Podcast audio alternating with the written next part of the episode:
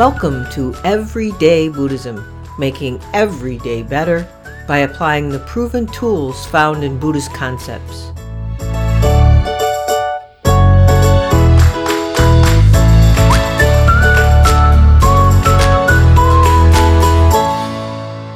Welcome to episode 55 of Everyday Buddhism, making every day better. Now, today, in celebration of the Lunar New Year, or Losar in Tibetan, I am introducing a new spin off podcast of Everyday Buddhism called Where the Light Meets Buddhist and Christian Reflections and Practice. The podcast is a conversation among four friends, myself, Holly Rockwell, a spiritual director and an Ignatian prayer guide Levi Shinyo Walbert Sensei, a Bright Dawn lay minister and a divinity and chaplaincy student, and Christopher Kakio Ross LeBeau Sensei, a Bright Dawn lay minister and Sangha leader. We hope to officially launch the podcast within the next couple of weeks. And of course, I will announce it on all the social media channels you follow us on. But without further delay, here is Where the Light Meets.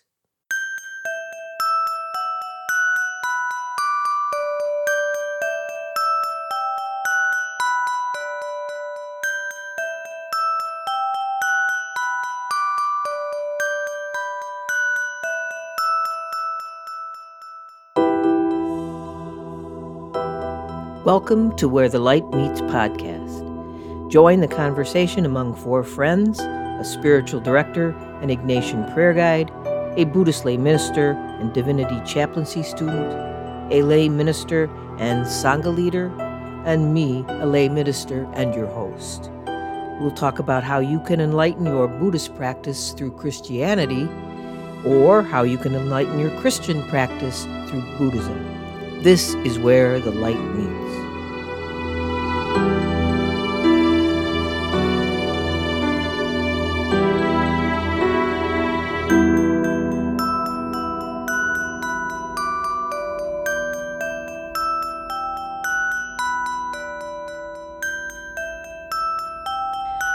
Welcome to the very first episode of Where the Light Meets, a spin off podcast, and also the 55th episode of Everyday Buddhism Making Everyday Better.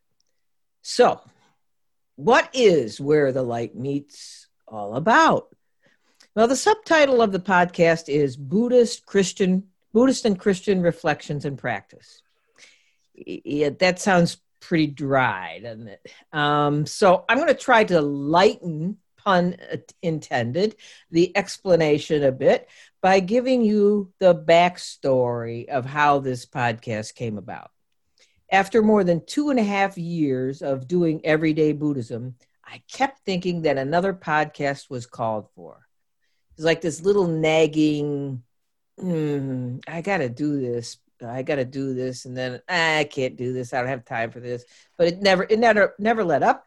Um, so I've learned in my life, if something like that never lets up, you just got to go with it, even if it some if part of it seems illogical or dumb. Uh, you got to go. So that's one of the reasons I started this podcast. I wanted a podcast that was an interspiritual slash interfaith dialogue between four friends about the teachings, practice, and ritual of Christianity and Buddhism from an everyday perspective. That's why it's a spin off of everyday Buddhism. You know, the light of self knowledge, the light of faith, the light that a spiritual foundation shines, it helps shine, it shines brightly from all wisdom traditions. So, in this podcast, myself, Wendy Shinyo Haylett, Holly Rockwell, Levi Shinyo Walbert Sensei, and Christopher Kakio Ross Lebo Sensei. Christopher, you have too many names. Um, we all meet to learn from each other and share how to discover and harness that light found in both Buddhist and Christian teachings for everyday reflection and everyday practice. My hope is that those who identify as Buddhist will give it a listen, and those who identify as Christian might catch a few episodes and let us know what you think. And the same goes for those who don't identify as any religion but are seekers, and also for those who left a religion, who maybe has had carrying around a little cynicism, cynicism about religion. Those people might find looking for a deeper connection to something they know exists, but they can't find it at their church. So we hope we can create a big inner spiritual community of listeners. So let's get right to it and introduce my co host of this podcast. And we'll start with ladies first, Holly Rockwell. Hi. Hi, Wendy. Thanks for uh, having me here. Um, I'm really excited about this. My own journey is um, kind of models this in in that both of those themes are sort of twined in my spiritual life. Um, I was raised Catholic. Not my parents weren't particularly devout, but we went to mass and kind of went through the motions. And like a lot of people, I fell away from all that when I was in my 20s and early 30s. And um, what brought me back was um, I found Buddhist meditation, Zen Buddhist meditation, and started doing that. I must have still had some sense, I must have been a seeker still. I must have had some sense that there was more than I had ever gotten in. I think I always was wanting something more than I ever got in church. Um, I got great gifts there, but something else, there was more.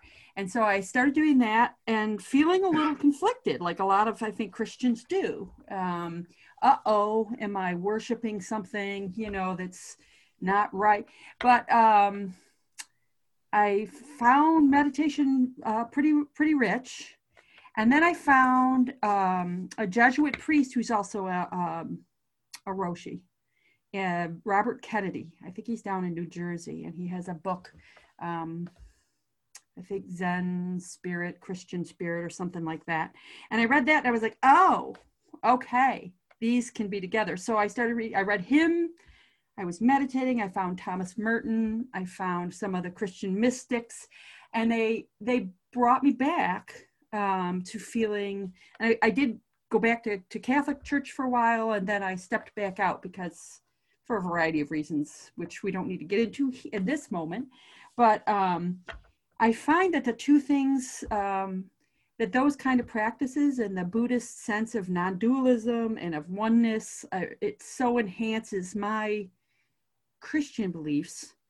So that's, I'd like to share that. I'm really, to me, I was interested just because this sounded so fun to me. And also because I think for, for Christians, um, God is way bigger than, we don't have to worry about um, exploring other avenues, those other paths of spirituality or faith. Um, and, and I just kind of want to, at this time in our culture, to say it, there needs to be communication around understanding one another and opening and not being so scared of um, different practices. So that's kind of me in a nutshell. Um, um, Holly, you want to tell just a little bit about your background? We're going to have bios posted on our okay, sure, on our page and show notes. But if you could just do a little um, well, you could do your whole bio or an abbreviated bio, you know, whatever you move to do. Maybe. Yeah. So I, um, I was a lawyer, and then I was a bookstore manager, and then I wrote for a legal publisher, and then I ended up um, at a retreat house becoming an Ignatian prayer guide, which is a, a, a spiritual practice that the um, Saint Ignatius of Loyola developed. Uh, he was the founder of the Jesuits in a million years, I would not have imagined that for myself. But as you say, sometimes you jump into things that um, don't make any sense. And um, and from there, I um, I decided to get certified as a spiritual director through the Haden Institute, and now I'm in uh, practice um, with Estuary Soul Care with a partner. A partner and I set up, uh, and, and Estuary Soul Care is really about kind of what we're talking about too. I mean, I I speak with people who have a particular faith, but I speak with a lot of people who are seeking, or even people who go to some sort of services, but still feel like they need um, somebody walk alongside them as they try to look a little deeper. Yeah. So that's kind of my over. And I'm a master naturalist. I always like to. I know. to me, that is that is a part of my spirituality, a big part. Exactly. So that's that's my primary um, place I find God. I say, or spirit, or creator, whatever whatever words we want to use. Awesome, awesome, awesome. What a awesome bio and what an interesting bio. You're hitting all the like we didn't even talk about um, earth-based spirituality in my intro. So I'm glad you kind of shoved that in there because I think it's something we need to talk about in these days. So thank you, Holly, and it's a wonderful, wonderful, wonderful bio, and we're we're gonna love talking with you, and I hope our listeners are gonna love you. Like I told these guys at the beginning, you know, I'm gonna start running um uh, polls on fan favorites, and we're gonna see who everybody loves the most. Okay. Um, no, no, trying to get that title now, you guys. All right. Uh, so I'm going to introduce um, Levi, went good from the the woman to the youngest member of our crew. Um, uh, Levi Shinyo Walbert Sensei, can you tell us a little bit about yourself, your bio, and your your sort of why for being here? Of course. Um, thanks for having me on and being a part of this. Uh, my name is Levi Shinyo. Shinyo being my Dharma name, no relation to Wendy. Um, same English pronunciation, different Japanese characters. Um, let's see about myself. Um, so, I mean, I'm a minister with the Bright Dawn, a non sectarian Buddhist organization, uh, and I'm currently a seminary student looking towards um, some accreditation in chaplaincy and uh, master's in theology. Um, I'm in a theological seminary, meaning it is not one particular denomination, but it is run through the um, influence of the Moravian Church, which is um, a not terribly well known group of Christians, but um, a very wonderful group, and I'm very happy to be there. So, um, being able to be in seminary and learning about Christianity while also exploring my own Buddhist um, identity and practice uh, has really led me to uh, being very excited about this project and this podcast. Um, I think there's a lot of dialogue between Christianity and Buddhism that can be extremely helpful to both practices. Um, one of the things I'm focused on personally is understanding how religion is going to be playing in people's lives uh, in this modern world. We're seeing that there is a shift from religion to spirituality being um, the same kinds of organizational structures which for many many years in america have held communities together um, are not having the same amount of sway on people. Uh, people are moving away from organized congregations and systems and towards exploring their own personal spirituality myself included. As wonderful as that is and there's a lot of freedom and a lot of new things to be discovered there's also a lot of pitfalls and i think that um, we're going to need people uh, helping without forcing, I should say. So I, am really interested in hearing both the Buddhist and Christian responses to how we're dealing with this. And I think there's um, we're, we're at a point where we can learn from each other a lot more. We're not as structured and a lot uh, not as restricted in our spiritual paths as maybe we once were. Um, and that has a good side and a bad side. So I'm I'm excited to explore both of those. Um, about myself a little bit more. Uh, my background is in philosophy. I have my um, undergraduate uh, degree in that. Um, my biggest influences are in the Shin School of Buddhism, um, and in philosophy would probably probably be process philosophy with Alfred North Whitehead and a number of other yeah, I, I, don't know what else more to say. I'm very excited to be on here. I'll hopefully be serving uh, a little bit as the fact checker and theology or Buddhology um, kind of person. oh, we could use that, I think. So, yeah, good. I'll do my best. um, yeah, a little fact check. I think, uh, you know, that's a it's very interesting point you brought up there, Levi, about the fact checking and the, the theology and philosophy behind some of the the, the the the spiritual traditions, the religious traditions. You know, there's two ways of look looking at religion. I'm right now. I'm enrolled in a uh, edX Harvard uh, religious literacy course um, that's helping me a lot in seeing viewing religions from two different perspectives. One from the perspective as a scholar or observer of religions and one as a, somebody who has a devotional practice or understanding. And unfortunately like everything in our culture um, if because we're so interconnected and social media is like you know always on um, people's devotional understandings of their own religious traditions end up being the most vocal and then it therefore becomes stereotypical of that religion when religion in itself if you look at it from an objective or scholarly view evolves with culture changes within the tradition it's not static and so therefore it can't have a stereotype, just like anything else. That you know, it's like Buddhist conceptualization. We can't um, we can't put a label on it, as Reverend Gyomay Sensei would say. Once we put a label on it, we've stopped its existence. You know, it it it it, it can't be anything anymore.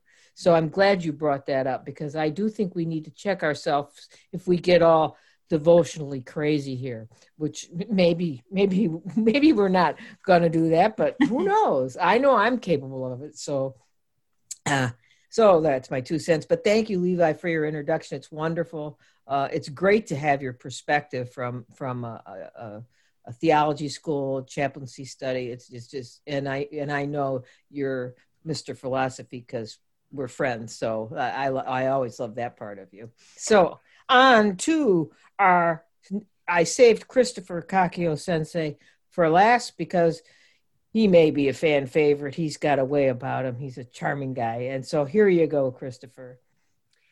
I thank you very much, Wendy Chanel Sensei. I appreciate it. Um, my journey, my journey to this podcast, um, ever since I was a, a, young, literally a young child, I've always been a seeker. Uh, my family was uh, very Catholic. Matter of fact, I just found these these devotional cards from my grandmother. This was sent to her by her sister uh, in um, 1905. Wow. Uh, so um, our family, we had a lot of priests and nuns in the family, and we were very, uh, very Catholic. Um, but then my mother grew up during Vatican II, um, and she had a conflict with birth control in the church after being diagnosed with with MS. Um, and there became a schism in our family, so we kind of moved out. And at that point, we started going to other churches and we did Unitarian Universalists for a while. I was always still attracted to Catholicism and the ritual. Um, I remember uh, the Cathedral of um, the Madeleine um, in Denver was one of my favorites. And then I moved to Salt Lake and we have one here. And I still go there from time to time to talk to Our Lady of Guadalupe. Um, so my journey started in Catholicism, then it kind of moved through general Christianity. Um, and I remember once when I was like 19, I started to write a book called The Life of Saint Elias. And it was going to be some story about spiritual insights that I thought I had at 19, uh, which I realized quickly weren't very many. Um, but my seeking continued. And then um, I fell in love with a young Latter day Saint girl, a, a Mormon, and I was introduced to um, Mormonism, to the Latter day Saints, um, and became part of their community. And in some ways, it gave me a, a surrogate family, um, and it gave me an opportunity for self expression. Um, and I ended up uh, going on a L- LDS mission for a couple of years and had some really a challenging time engaging with um, what I would say um,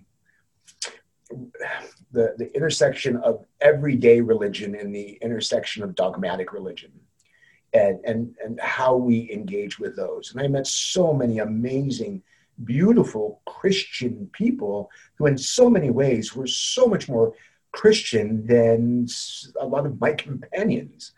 um, which always was kind of this constant um, struggle in my own mind. So I came home from my mission, and probably about three, four years after I came home from my mission, I realized that this was not this was not speaking to me. This was not my path. This was not my way. Um, and from there, I moved into again earth-based religions, Native American spirituality, um, and at the same time, deep ecology. Um, and that brought me back to some dabbling I did with Buddhism early on in my life. And I started exploring Buddhism again. But for many of us who come to Buddhism, we've touched Buddhism multiple times through our lives before we come home to Buddhism. Um, and that may be true of, of other faith traditions also. Um, so I started to explore that. Then from there, I um, went into poetry, and poetry and romantic love became my religion for a while. Then I started reading some of the mystics like Master Eckhart, uh, Kabbalah. Then I found Rumi and fell in love with Rumi, the perfect combination of like God and love, love poetry and God, um, and went down a path, uh, a journey with uh, with Rumi, and more not the Rumi of Coleman Barks, but the Rumi Rumi of Islam and mystical Islam, um, which was very rich and I had some really powerful experiences. And yet, there's something, again, I think what we're looking for, people call it love language when it comes to relationships. I think there is a, a spirituality language, a language that resonates with us, that communicates with us those higher spiritual aspirations that we may have. And they really found those in Buddhism. And they found it in, in Pure Land Buddhism initially part of my journey is this constant um, wrestling, dialogue, dance that I have, being partially secular in my my mind and being mythological and devotional in my heart, and and having a dialogue between those two. And sometimes one wins out over the other, and the other wins out over the other. But part of the journey is allowing them both to have that space to talk and I've become a richer person because because of that, and I think a much freer person in my exploration. Um, and, and I've really enjoyed that journey. Um, why do I think this podcast is, is important? I think this podcast is important because partially of what Levi said about people looking for their own spirituality, and a lot of times we tend to be looking for our spirituality um, individually. And I think that's a, an important starting point. Uh, one of the things we do at the Salt Lake Buddhist Fellowship, which I'm the founder um, and practice leader of, is we really focus on this idea of spiritual practice as community and that that important intersection. And I remember one of the challenges I had, uh, some of the good good experiences I had in the Christian tradition, and some of the challenging experiences all revolved around this idea of community. Um, and how did we create that community? One of the things that's unique about our, our Sangha is that we have people who are atheists and we have people who believe in God. And we meet together. Because what you believe is yours. It's none of our business what you believe. What unites us as a community is our commitment to follow a certain way of life, a certain path. And Christian and Buddhist, Jew and Muslim, we can all do that same thing when we focus on those highest aspirations that we all have. And I believe that that's love. That's love for one another, love for the planet, love for uh, this creation, this experience that we're having as human beings. Um, and that we can celebrate this, this, this thing that we're all sharing. Uh, it reminds me of um, something Kurt Vonnegut said. Um, talking about dying, and he says, you know, in the end, I can think, lucky mud, lucky me, that I got to sit up and look around for a while. So that's uh, why I'm here. I'm really looking forward to the dialogue. I'm learning so much, and I'm having a, a, a fun time even contemplating God again. Uh, and I'm free to do that. That's a beautiful thing is that have that freedom to contemplate God you know, a lot of a lot of my Buddhist friends, they they're very atheist or secular, and they go, "That's stupid. That's dumb." Whatever. I can do whatever I want because it's my life and my journey, and it's beautiful to be here and to be able to to do that. Wow, thank you, thank you, Christopher. I was going to try to loop you back to your your background, um, mm. uh, but uh, you did give a little bit of it. You know, um, did you want to talk more about? You know, you kind of did in your introduction. You're a poet, and you you founded the the, the Salt Lake Buddhist Fellowship. What, how many years ago was that? Uh, it's going on nine years. Unbelievable. Um, and the thing that's really amazing is we've actually grown more during COVID and our inability to meet together. One of the yeah. things that, that's really powerful about our group is our in person meetings. There's this sense of safety, this come as you are, and we really mean it. It's not just a tagline.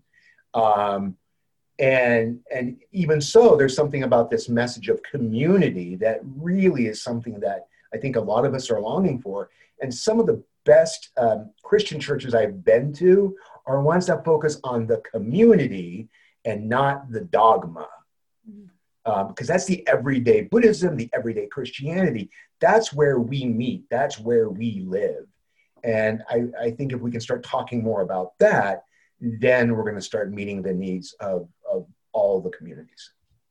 Yeah, that's excellent. And I, I was uh, reading something this morning, and honestly, I pick up so many different books when I'm reading in the morning I'm trying to sift through and decide where did I get this uh, thought, uh, which book, and I can't remember. But um, it was talking about, you know, the the community that we call sangha in in Buddhism, and uh, is more like the community that they call the body of Christ in Christianity and I think that's something missing in in in a, in the understanding of both Christians and Buddhists. Um, you know, the body of Christ is not.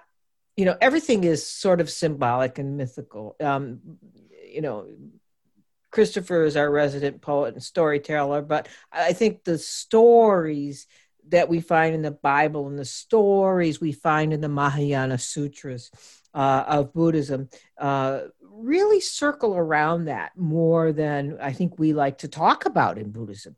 You know, I know I'm, I'm I as well as Levi and Christopher are pro- probably on the same hundreds of different Buddhist groups in Facebook. And unfortunately, a lot of the discussion focuses around these minute little theological points that start arguments left and right not necessarily arguments but you know back and forth and and people get really uh i don't know they're so attached to their own perspective and point of view they that they, they, they that's all they're trying to do is, is is communicate their point of view. And i rarely see anything about the heart. Mm-hmm. the heart. And you talked on touched on that when you talked about love.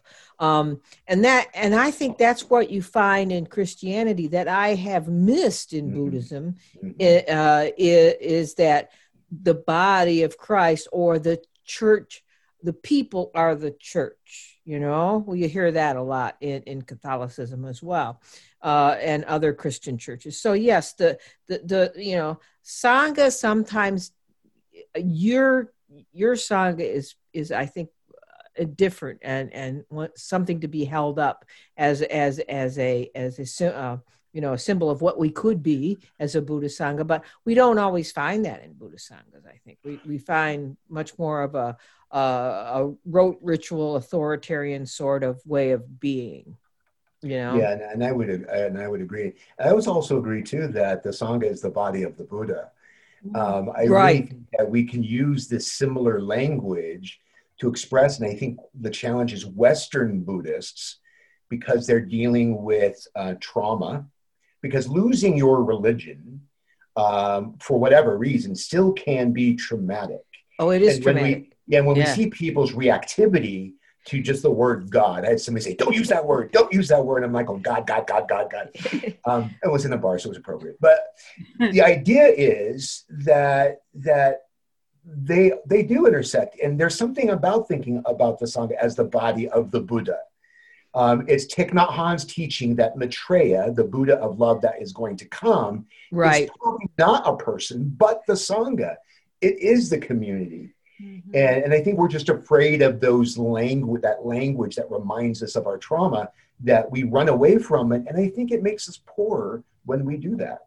Yes, exactly. That that's it. It's it's that reactivity. You hit the nail on the head. It's the reactivity to the. I call it when I even talk. One of the reasons why I started this podcast is because when I talk about these subjects on my Everyday Buddhism podcast, because my Everyday Buddhism podcast, I'm quite aware that my audience, or I think I'm quite aware. It's hard to be aware of a, a big audience of who they are and what they really want, but I I, I think I'm aware that they're mostly secular and because of that i i when i bring up the word God, I usually say the G word, and if I bring up the word faith, I say the F word, and uh, and, and because I know, you know, or I'll say trigger warning, trigger warning. You know, it's like uh, because I know, and that's one of the reasons why I started this podcast is because it, I felt if it was missing in me, you know, at my age, through all the things I've been through, which I'll tell a little bit about my bio, it's got to be missing a lot of other people too.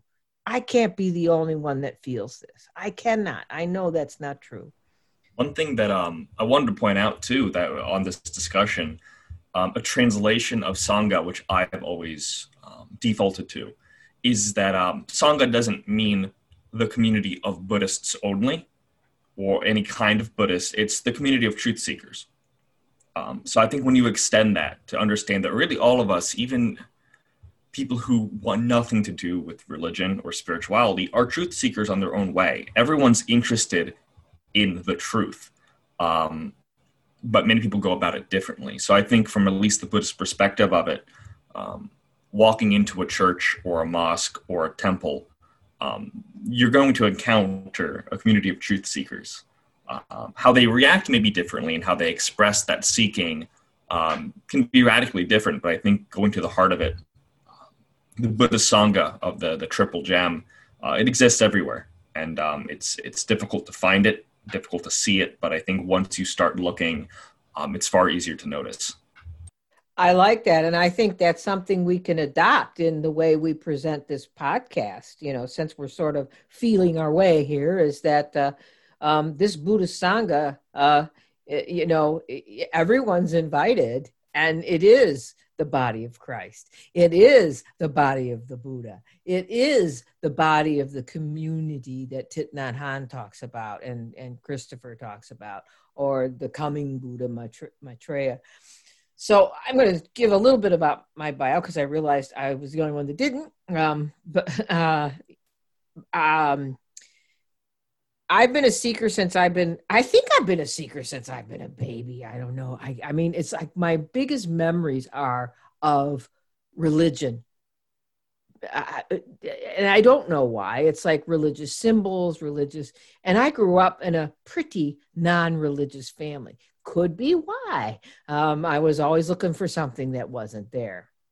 Uh, but in fact, my mother was a symbol of faith she did believe and she was the only one in my family that did believe. My father was a scientist. It was bah humbug for him. And uh, my three brothers of course because they were brothers they had to emulate my father and everything was bah humbug for them. And there so you know i uh, i really was uh, uh, uh, uh odd man out or odd woman out if you will in my family. But one of the things that you know that I my earliest remem- remembrances as I, it, it, got into me, and whenever I saw um, representations like symbols like crosses or whatever in any of my grandmothers or whatever family, it it really touched me. And then my best friend, uh, Chrissy, hi Chrissy, um, hi Chris. Um, I'm going to invite you to this podcast so you can hear about yourself. Um, she was Catholic and she well she still is catholic but um, um, we lived in a very little town and there were there was this one corner of the main street and there at each corner there was a church okay? There was a methodist church. There was a protestant or community church which was disciples of christ okay? Uh, there was a lutheran church and there was a catholic church. My friend chrissy was a catholic my mother went to the Disciples of Christ, the, the community church. So I would go. Uh, uh, I went to Sunday school. I went to Bible school. I was like the devoutest little kid you could m- imagine.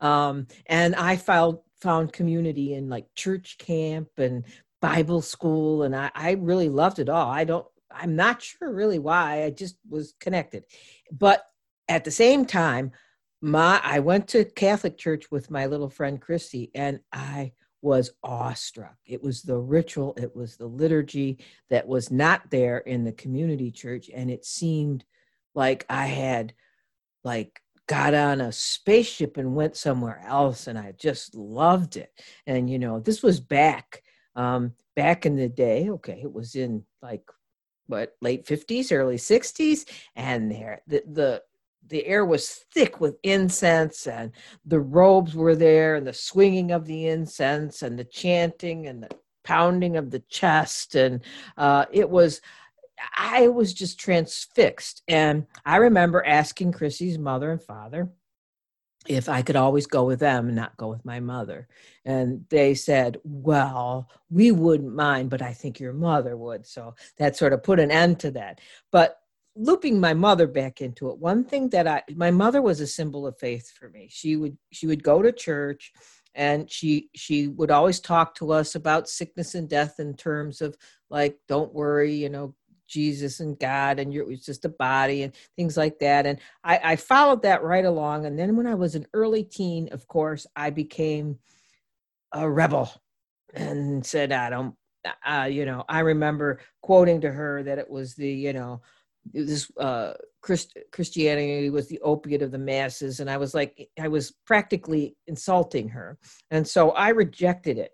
And then when I was in my late teens, I started suffering panic attacks horrible panic attacks.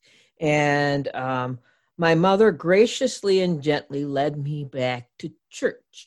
And I remember she had the minister come to my house, and the minister brought me uh, the New Testament. I still have it that he gave it to me. He brought me the New Testament, and um, he he started pointing out verses that had to do with anxiety and I thought, oh, wow, there's something in here that means something here. That maybe, I'll, okay, I'll look at this. And then I got so into it at that point, I got I got all devout again, and I said, I want to get baptized. Well, I realized my mother was never baptized, and because she was scared of the water. And we were in the Disciples of Christ, and there was a baptismal pool in the church, right? And you were you wore a white robe and the minister held you and plopped you down backwards and kept you under for a little while for just enough to feel like you were drowning and then brought you back up again.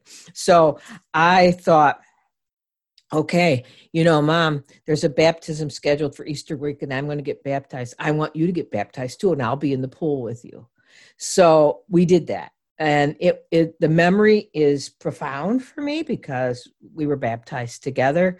And so she brought me back to faith. And even though she wasn't interested in discussing theology and she told me it was you know i don't and it's over my head blah blah blah um, she always had that faith. And so i have been looking for faith my whole life. Did not know that. Um, i found buddhism in my 20s after a spell of um, uh, Hare Krishna due to George Harrison, um, and due, due to uh, running into a bunch of Hare Krishnas at the airport one one day in Cleveland, and um, we sat down reading the Bhagavad Gita, and I was just in love with these guys too because they were, you know, they were just so devout and so carried away, and I, you know, it's that when you see that it's sort of like when the Buddha went out and saw the uh, monk and he saw that light, right? And he said, "Oh, I want that. Whatever that is, I want that." And so I've sort of always been touched by that. I want that. Uh, whatever that is, I want that. Um, I remember Honen wrote a poem that he Honen is the founder of um, uh, Jodoshu uh, uh, Pure Land Buddhism, and he wrote this poem that says the moonlight shines into every hamlet in the land, but only those who gaze upon the moon can carry its radiance in the heart. The other thing he said that stuck out to me was, quote, our everyday experience is fleeting, however wonderful or awful, yet at the same time, something endures, something eternal, something wonderful persists that lifts our life and i know i've always been looking for that and i i went through tibetan buddhism that ritual again got drew me in but then it then I got sick of it, and then I went to Bright Dawn, and I found Pure Land Buddhism, and I felt that faith again. But again, I never quit reading the Christian mystics. I never quit reading the Bible. I never quit reading Richard Rohr. I never quit reading um, many of the uh, Jesuits uh, that or, or listening to podcasts. And today you can kind of listen to podcasts or go to any kind of church thanks to the pandemic. So it's great. So that's a little bit about me. And I think I just want to wrap it up by saying it's that that I think that faith feeling is that feeling of love. It's that feeling of being accepted and and um, I think I think Buddhists may say they're not looking for that, but uh, I'm wondering if they are. I think that just our um, in Buddhism, I should say, um, the language is so different sometimes that those like me um, who are are converts to Buddhism, um, the language can be elusive. Um, for example, the the triple gem, the Buddha, the Dharma, the Sangha, um, the teacher, the teachings, and the community are at the heart of Buddhism. Um, but because we are talking about them differently, um, and we don't use the same words in Christianity um, often, uh, the ideas and concepts can get lost. Uh, the Sangha, the community, is is a huge part of Buddhism. It is it is a community-based faith tradition, um, and that entails love and entails that compassion that grace that comes from others. Um, I, I always think of um, the grace story in Buddhism is not when the Buddha got enlightened. It's not when the gods came down to him or gave him anything. It's when, after rejecting uh, asceticism, uh, Siddhartha, the historical Buddha, you know, had had left, and uh, a woman saw a starving man and gave him food. You know, that's the moment of grace in Buddhism. You know, that is the sharing of the community and that of, of that love and faith and compassion. And um, that, that's what i'd say upon that. The language can be different. And if we don't have the background in it especially people not raised in a buddhist community and a buddhist culture uh, it can be a little difficult. And i think that's um, being able to relate things back to christianity as the point of this podcast um, i think can do a lot in terms of elucidating some of the aspects of buddhism that are um, not always put at the forefront in America. You know, I also think too, uh, one of the great benefits of this kind of dialogue is that we think we know, like we think we know what Buddhism is. We think we know what Christianity is, this monolithic thing that you can define. There is no Buddhism, there is Buddhisms. There is no Christianity, there's Christianities. And once we can start letting go and, and approach it with, well, I don't know. I don't know. I'm curious. I don't know. And by, I think sometimes be able to talk about maybe a different tradition, it can shed a light on our own tradition. We can start to see it in a way that we never really saw before. Uh, we can see the richness of it. I think a lot of people who who leave the the Christian tradition because of some trauma or some disbelief or the way they were raised, um, that view may be myopic. Mine was myopic for a long time about my faith tradition that I left when I left Christianity. Now I have such a greater appreciation for it than I ever did as a Christian, as a Buddhist. And there's also that great book out there. I can't think of the author right now. Um, Buddhism made me a better Christian. Hmm. You know, I mean, it's a great book. Well, you know what? Uh, Christianity has made me a better Buddhist. And we should be able to, to say those in both directions without having a, a hitch in our voice. Uh, because, well, I can't say that. I can't say it. Well, you can say anything in your exploration of spirituality and what it means to be a human being. We are experiencing it. And I think that's one of the things I hope we talk about is the experience of being a Christian, the experience of being a Buddhist, and not get hung up in doctrinal points of view that, as the Buddha said, are nothing but a tangle and can create more suffering. Amen. That's absolutely well said. Hey, Holly, I saw you getting in here. Are you on yeah, something? I wanted to pop up just in general with community because it is a thing that, and I so agree with you, Christopher. There are Christianities you know? But it's such a common theme in the christianities that i have experienced community. And we talk about it. We talk about love your neighbor. We talk about serving you know? We talk about fellowship. Um, and yet a lot of people feel lonely.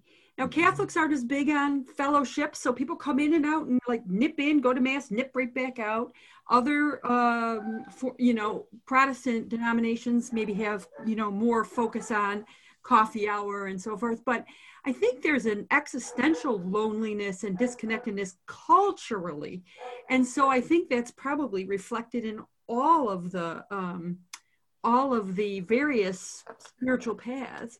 And how do we what are the practices and the ways that we can take those teachings um, and let them because i think we all agree it's it's all about love it's all about connection it's all about you know a, a sort of unified um, consciousness or connection or kingdom and so what are the practices and what are the ways we can think about this that help lead to that and maybe sort of assuage some of that um, that loneliness and that alienation, no matter what your practice is.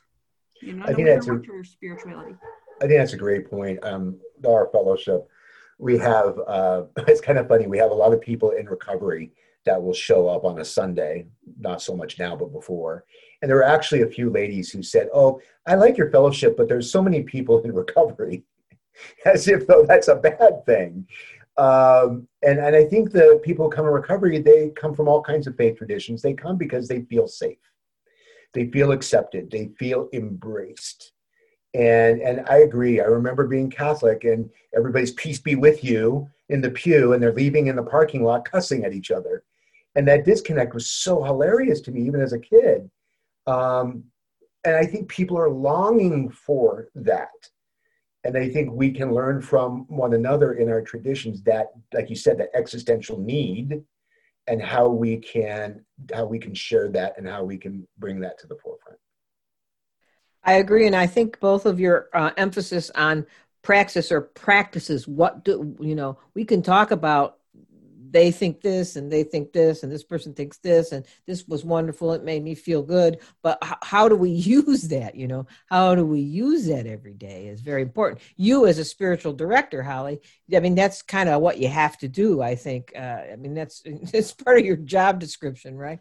Uh, to, to to to do that. Um uh, though the three of us are bo- all lay ministers with the bright dawn tradition and the layness of our program was all about uh, it was it was done purposely. Instead of being uh, uh, ministers of bright dawn uh, we were given a mandate to be perpetual students so that we can be companions of those seeking spirituality. So i think the layness of our mission statement from bright dawn i think drives us to continually want to reach out to to to more people in a lot of different ways as spiritual friends not necessarily as uh, uh, preachers you know or or or or, um, some sort of hierarchical teacher um, who's obtained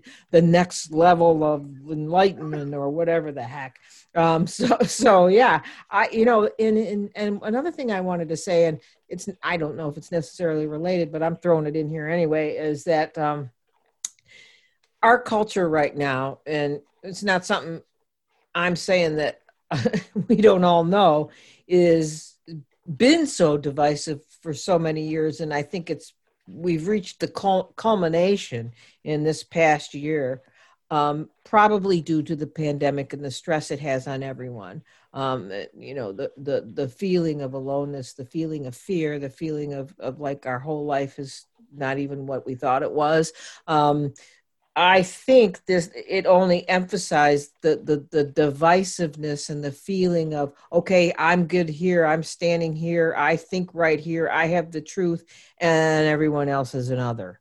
Okay, um, and one of the ways that I think we can break down the otherness uh, that this culture seems to embrace um, due to, I don't know, social media. Mean, we could put a lot of blame on a lot of different things. Um, but one of the things that we need to do in this podcast, I think, is to show how we are not others by how what we practice, how what we believe is just like what you believe and practice, whether or not we're using the same terminology. And one thing that um, before I uh, before we end, I wanted to say, um, I think there's an acknowledgement that uh, when we're having cross dialogue between Buddhism and Christianity, um, it is an acknowledgement of difference um, as much as I think that there is so much to talk about and so much uh, positive uh, results by having this kind of interfaith dialogue, uh, there has to be a, essentially a, a, time where we can say that there are differences and still be okay, that we can be a spiritual community who does not all agree. Uh, and I think throughout this, maybe as a little bit of a teaser for next episode, um, the theory, as much as it can get in the way, can also be essential praxis is the application of theory in actual life. Um, if we're not clear on that, we can really fall into potholes in which um, both Christianity and Buddhism breaks down into something that is dead. Uh, and I think that's something we all want to avoid. You know, these are living practices. Um, so difference is okay. And uh, we're all a lot of different people, even just among all of us for uh, and then the entire country of the United States is made up of uh, differences. The whole uh, ideology or concept of America as a melting pot has been very much over the years replaced with, uh, I think the new term I've heard is kind of a chili bowl. You know, we're all together. We all, all of our different parts form a unified whole, but they're still different, and that's okay, and that's a beauty. Um, if we're all, you know, kind of one homogenous thing, uh, we we take all the beautiful colors of the rainbow and turn them into a dull gray. I think the, one beautiful thing I'm, I'm looking forward to this is talking about the differences, um, and having a little bit of uh, bit of holy envy um, towards the differences. There are things that Christianity has that Buddhism doesn't, and maybe should consider, and vice versa. There are things the Buddhists do that Christians can learn from. Um, so yeah, I, I, wanted to say that to, um, to, to counterbalance. I'm happy playing the devil's advocate. I'm gonna try not to be too annoying by it but, no, uh, bring bring it on, Levi. Bring it on. well, and you know it's true, not just Christian traditions too, because the Sufi tradition is one that I am uh, a, a, lover of, and I, you know, sometimes I w- I'm envious that Buddhism doesn't have that similar language. Mm-hmm. You know, to be able to talk about the divine with eros, you know, and it being completely um, okay, it could be actually valued um, as Ibn al Arabiya once said, um, supposedly, that to uh, understand the love of God, a man or a woman needs to fall in love because that's the closest you can understand of God's affection towards us. Um, and, and, I have a little envy of that. You know, Buddhism gets a little um, overly equanimous sometimes, well, especially being a love poet. It's like, come on, people.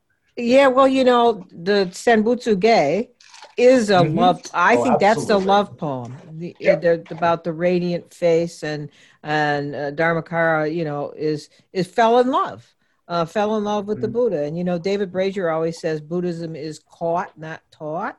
Um, I think that's the same as religion, all religion, caught, not taught. And I'm with you on the, you know, the, the you know, I I love to listen to to Sufi music and Islamic music mm. because my heart just like explodes. It's like so where where is that you know and and I, although I love I I do the listen I chant the Heart Sutra every morning.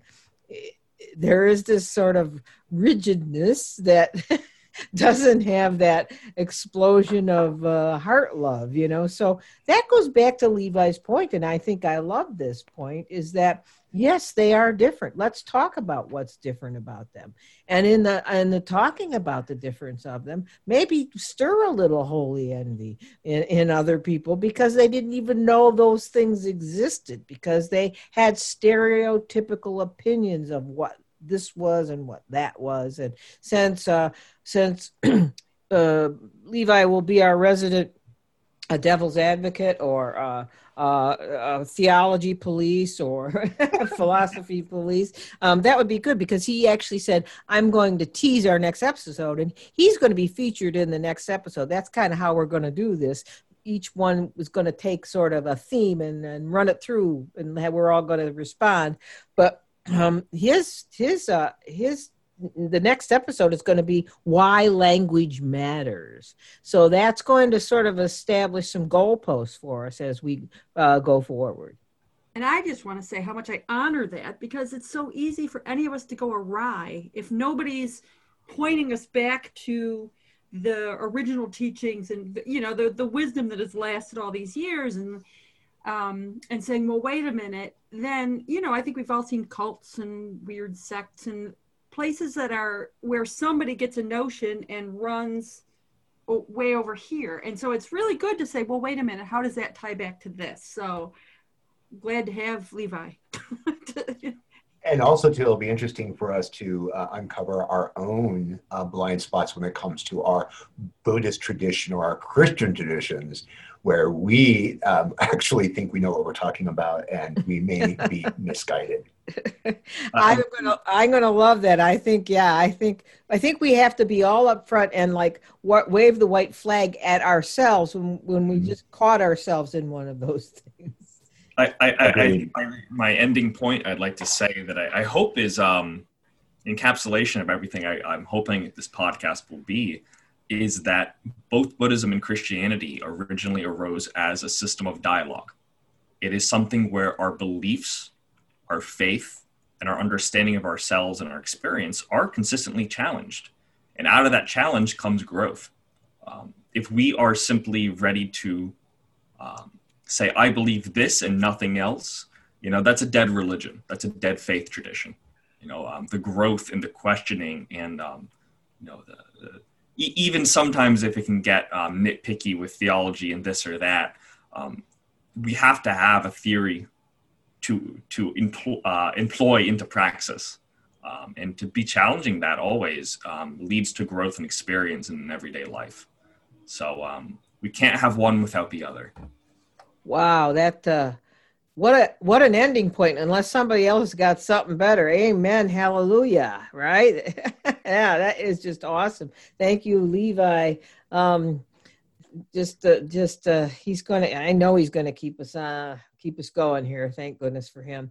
Um, so that's about the end, I think, of our intro podcast. You know, it's so exciting. A pod, we're doing a new podcast. Yay! It's so exciting. I mean, I've been doing one for two and a half years. I guess I still have the oh, I want the new one again now. So, um, so I just want to share that um, this is going to be uh, a, a, podcast of its own where the light meets, which will be found in all the usual places. I will plug it like crazy on Everyday Buddhism for people who don't know about it.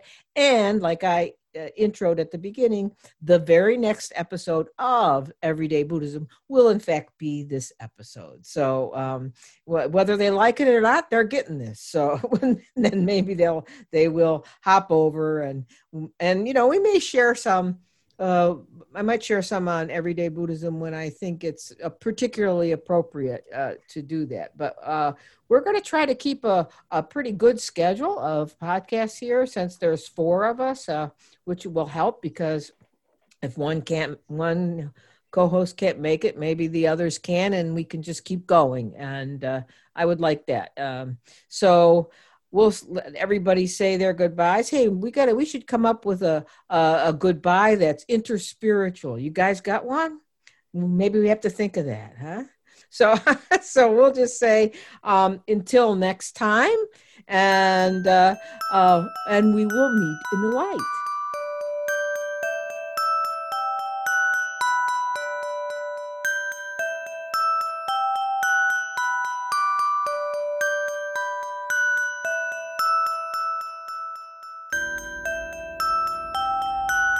That's it for this episode of Everyday Buddhism, uh, episode 55. And I hope you enjoyed this introduction of the new podcast, Where the Light Meets. And hope you consider adding it to your subscriptions when it is officially launched. And don't forget that you can join me and others in the private donation supported everyday Sangha that meets virtually via Zoom every other week on Thursday evenings, 7:30 p.m. US Eastern Time. And please consider supporting the efforts of this podcast and related groups by becoming a community member for $5 a month. If you do, you will have access to blogs, members only podcast, education series, a private Facebook group, and hopefully more to come. So until next time, keep finding ways to make yours and everyone's days better.